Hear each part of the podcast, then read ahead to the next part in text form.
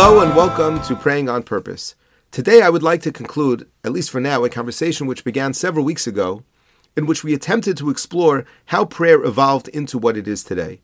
Because, as we pointed out, we find in Tanakh numerous examples of individuals who seem to pray completely spontaneously, on their own, without being prompted, and they do so at no fixed time, no set place, no established liturgy, and whatever they say seems to just be coming directly from their heart.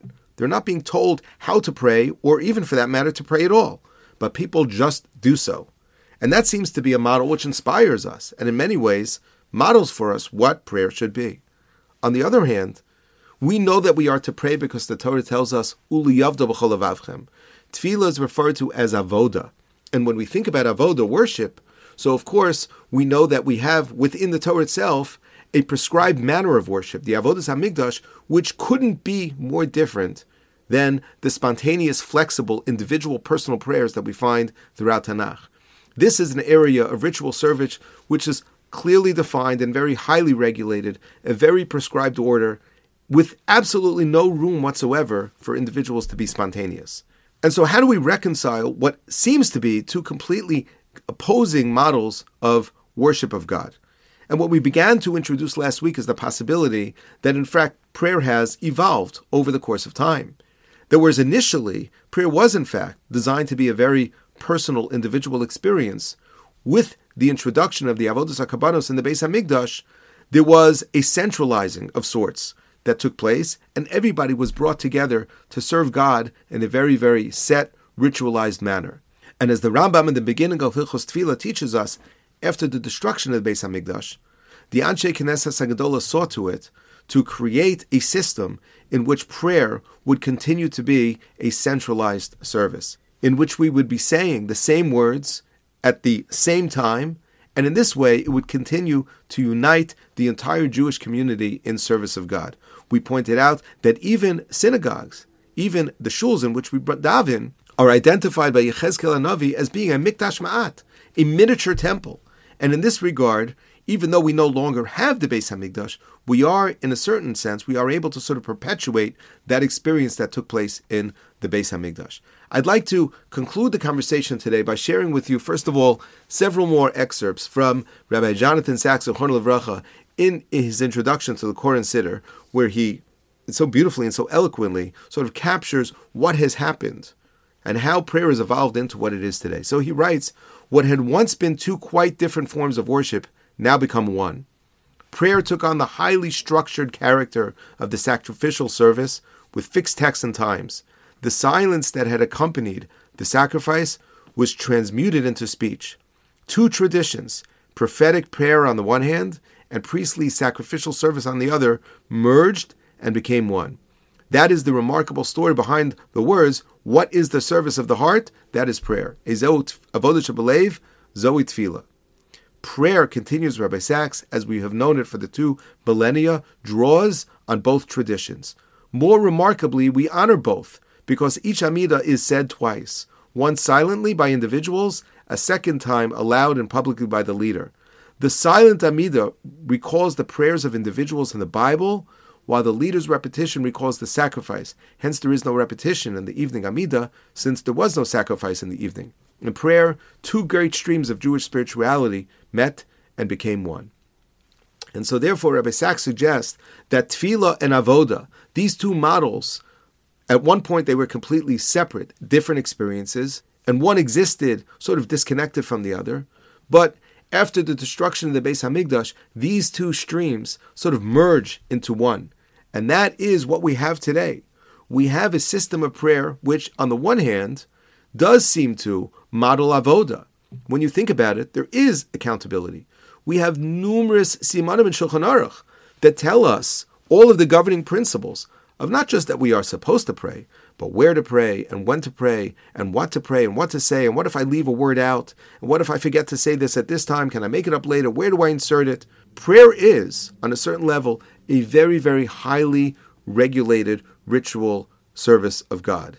And there is, on a certain level, not all that room for flexibility.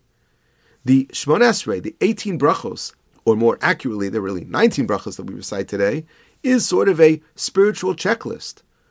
When we say these brachos, it's not merely that we are being offered an opportunity to express things that should be important to us. It is not merely an opportunity for us to reflect on the things that we are not thinking about, that we wouldn't necessarily know to ask for or be reminded to ask for if we're not for the fact that we are prompted by the siddur. But it is on a certain level, it is something which is ma'ached, which unites all of Klal Yisrael. Jews all over the world are davening every single day using the very same text. That is something which is an extraordinary concept. It is a beautiful idea. You must have had the experience where you go into a shul, it could be in the middle of nowhere. You don't know anybody there. Perhaps you don't even speak their language. If you're in a foreign country, if, you if you're visiting a shul, I know in France, you don't speak French. But when it's time to daven mincha, ashrei yoshev we all of a sudden we speak the same language. And I do believe that given the fact that there is this very highly structured system of prayer, it does create greater potential for a true meditative experience. Because we haven't really spoken much about meditation yet, partially because I don't know much about meditation.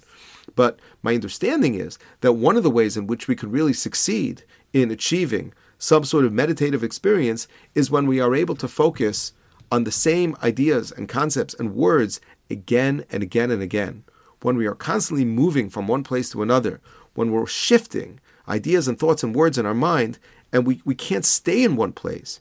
When our entire connection and our prayer experience is one which is very spontaneous, when we are always looking to customize, so then we miss out on the opportunity to sort of remain anchored and focused and engage in something which could really be a very meaningful meditative experience.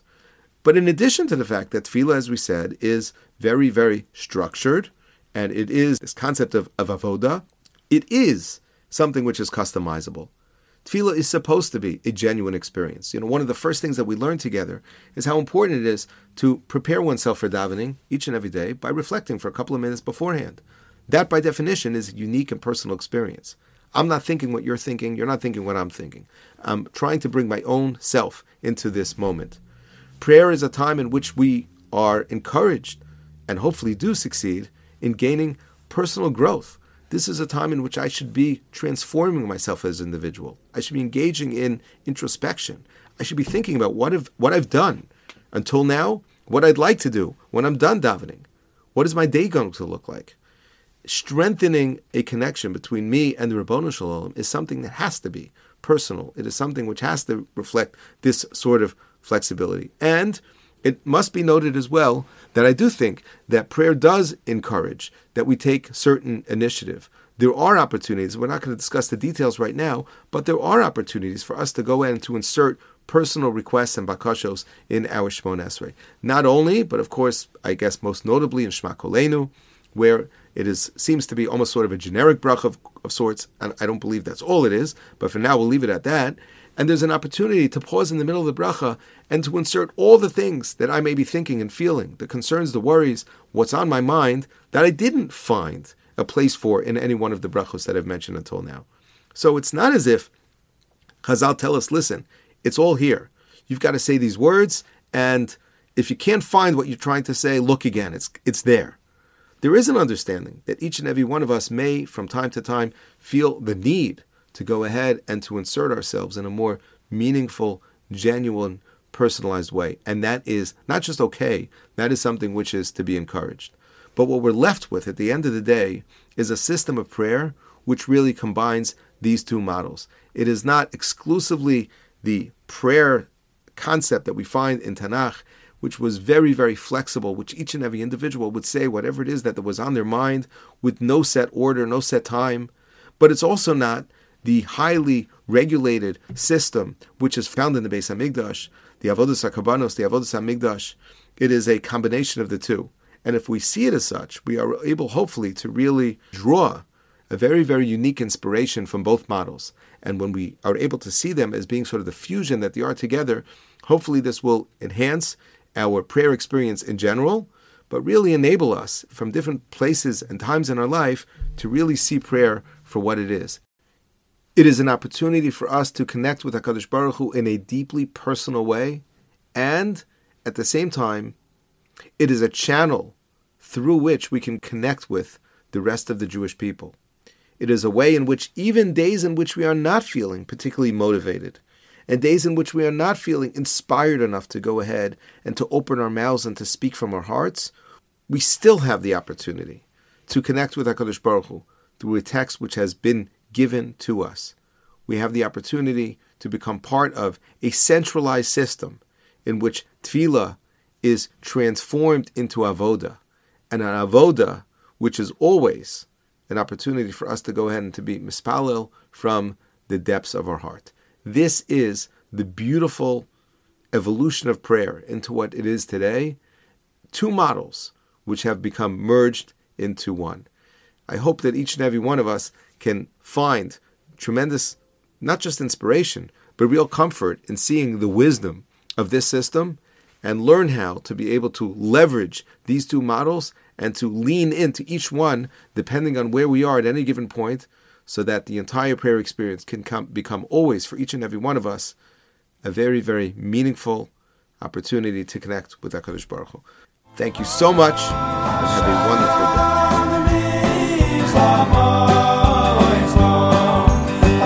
day.